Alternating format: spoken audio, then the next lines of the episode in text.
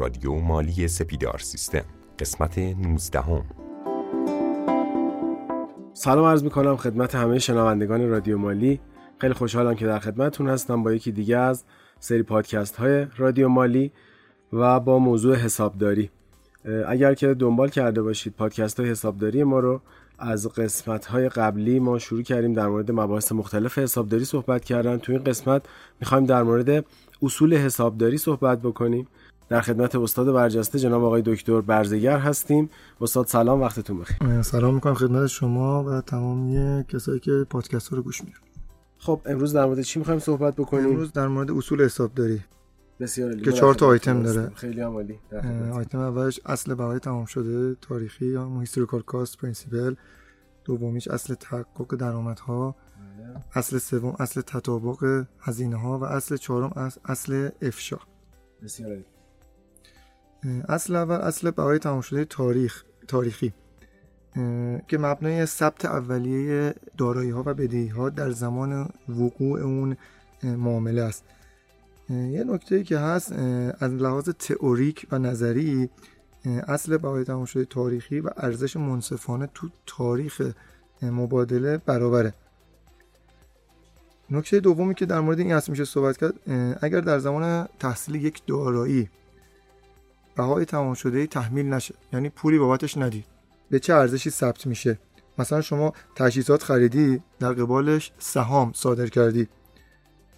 به ارزش منصفانه اون چی که واگذار کردی یا آنچه که دریافت کردی هر کدوم مشخصتر باشه. یعنی شفافیت بیشتری داشته باشه. خب تو مثال ما مطمئنا قیمت سهام شفافیت بیشتری داره و مشخصتر از قیمت تجهیزات یه نکته که بهای تمام شده داره از لحاظ تئوریک همیشه میگن بهای تمام شده قابلیت اتکای بیشتری داره. یعنی برآوردی نیست یعنی عینیه. در مقابل ارزش منصفانه. قابلیت اتکا رو از لحاظ تئوریک تعریفی براش می‌کنن اینه که اطلاعاتی که آری از اشتباه باشه آری از جانبدارانی با اهمیت باشد و به طور صادقانه معرف اون چیزی باشه که واقعا وجود داره.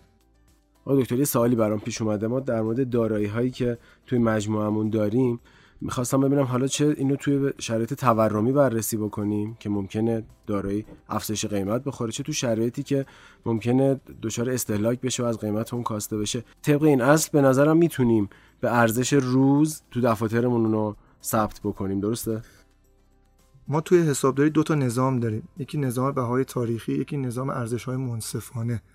در ثبت اولیه یا همون شناخت اولیه ما ملزمی طبق استاندارد حسابداری در به بهای تمام شده اون دارایی در دفاتر شناسایی رو ثبت کنیم.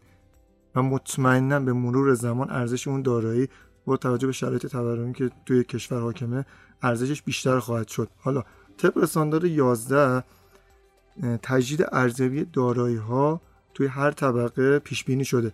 یعنی شما می‌تونید اگر ساختمانی خریدید به طور مثال 20 سال پیش 50 میلیون همون ساختمون الان شاید 50 میلیارد بیارزه و می‌تونید ما و تفاوت رو در حسابی به عنوان مازاد تجدید ارزیابی شناسایی و ثبت کنید که نکات بسیار مهم مالیاتی در قانون مالیات مستقیم و در بودجه براش اومده. به تفکیک هر سال که حتما باید به این قوانین توجه کنند دوستان.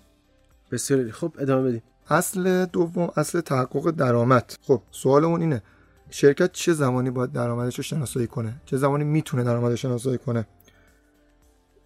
جوابش اینه که اولا مبلغ و زمان اون درآمد مشخص باشه قابل تعیین باشه به طور معقول. دومیش این که فرایند کسب درآمد کامل شده باشه. یعنی مثلا شما وقتی پولی دریافت می‌کنید ولی هنوز کالا تولید نشده نباید درآمد شناسایی کنید. چرخه تولید کالا کامل شده باشه. در اون صورت شما می‌تونید درآمد شناسایی کنید. طبق اصل تحقق درآمد ما حسابی داریم به عنوان حساب پیش دریافت. حساب پیش دریافت یعنی اینکه شما وچه نقدی رو از خریدار دریافت کردید.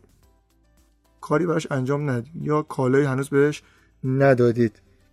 حالا یه نکته بسیار مهم در خصوص حساب پیش دریافت از لحاظ مالیاتی می‌خوام بگم اینه که زمانی که حساب پیش دریافت در سال مورد رسیدگی کاهش پیدا می‌کنه دو حالت وجود داره. یا به حساب درآمد بسته شده یعنی درآمد کسب شده یا اینکه قرارداد فسخ شده. خارج از این دو حالت نیست. پس عزیزان در نظر داشته باشن که وقتی حساب پیش دریافتشون در سال مورد رسیدگی ممیز یا حسابرس کاهش پیدا کرد حتما مدارک بابت فسخش ارائه کنن وگرنه ممیز مالیاتی اون رو به عنوان درآمد شناسایی می‌کنه. اصل سوم اصل تطابق هزینه با درآمد هاست یعنی اینکه درآمدها و هزینه به وقوع پیوسته برای ایجاد درآمد باید هر دوتاشون در یک دوره مالی گزارش بشن. هزینه بر اصل بر اساس اصل تطابق درآمدها بر اصل اصل تحقق. حالا توی دوره مالی گزارش بشن. حالا ارتباط دادن این هزینه ها به اون درآمدها یه ذره دشواره. حالا سه تا روش وجود داره. روش اول بر اساس رابطه علت و معلولیه که واضح ترین روش تطابقه. مثلا یعنی چی؟ مثلا شما کالای خریدید 100 تومن و 120 تومن فروختید. به صورت مستقیم مشخصه که هزینه اون کالا چقدر فروش اون کالا چقدر روش دوم روش تخصیص سیستماتیکه. با یه مثال میگم. مثلا شما یه ساختمون دارید. مطمئنا اون ساختمون به درآمدزایی شرکت کمک می‌کنه. خب بالاخره باید یه هزینه از این ساختمون تو سوزیان شما برای تطابق با اون درآمداتون مشخص بشه. مثال سادهش همون بحث استهلاک اون ساختمونه که طبق ماده 149 قانون مالیات های مستقیم باید عمل بشه. روش سوم بحث شناخت بلادرنگه. یه سری هزینه ها وجود داره که منافع آتیش مشخص نیست یا عدم اطمینان زیادی بابت منافع آتیش. تصور میشه مثلا مثل هزینه تبلیغات. خب اینو مستقیما به صورت هزینه شناسایی می‌کنن. به خاطر همین میگن شناخت بلا درنگ. آقای دکتر با اجازهتون من یه مرور خیلی کوتاه روی این نکته داشته باشم. به صورت تیتروار. ما گفتیم که برای ارتباط دادن هزینه ها و درآمدها به همدیگه سه تا روش وجود داره. روش اولمون این بودش که بر اساس رابطه علت و معلولی این کار رو انجام بدیم. روش دوم تخصیص سیستماتیک بود که مثال استهلاک ساختمون رو براش آوردیم و روش سوم هم شناخت بلادرنگ بود. بسیار علی ادامه بدیم. نکته مهم مالیاتی در خصوص اصل تطابق اینه که طبق ماده 147 قانون مالیات مستقیم یه سری هزینه ها فقط قابل قبولن که منحصرا باید به تحصیل درآمد مؤسسه توی همون دوره مالی باشن دوستان حتما مواد ماده های 147 و 148 قانون مالیات مستقیم رو مطالعه کنند. بسیار حائز اهمیته چون یه سری از هزینه از نظر سازمان امور مالیاتی قابل قبول نیست. و باید موارد ماده 148 قانون مالیات های مستقیم رو توی کار خودشون مد نظر قرار بدن. اصل چهارم اصل افشا. افشا یعنی صورت های مالی که منتشر میشه به همراه یادداشت های توضیحیش حاوی تمام اطلاعات با اهمیتی باشه که بر تصمیمات استفاده کنندگان یا همون یوزرها اثر داشته باشه. یه نکته من یه مقاله میخوندم که نتیجهش این بود که اصل افشا یا همون کیفیت افشا اطلاعات با اجتناب مالیاتی رابطه متقابل و منفی داره. جالب بود که برام اجتناب مالیاتی رو توی اون مقاله اینطوری تعریف کرده بود که می‌گفت مجموعه فعالیت است که توی چارچوب قانون و مقررات انجام میشه که شرکت ها مالیات کمتری بدن. یعنی یک رابطه متقابل منفی. یعنی شرکت اگه کیفیت افشا اطلاعاتش بیشتر باشه اجتناب مالیاتی کمتری داره.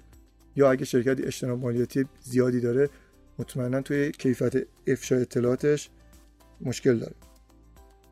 خب خیلی ممنونم از شما استاد عزیز. ما سعی می‌کنیم تو قسمت آتی در مورد سوالات شما یه مقداری صحبت بکنیم به سوالاتتون پاسخ بدیم.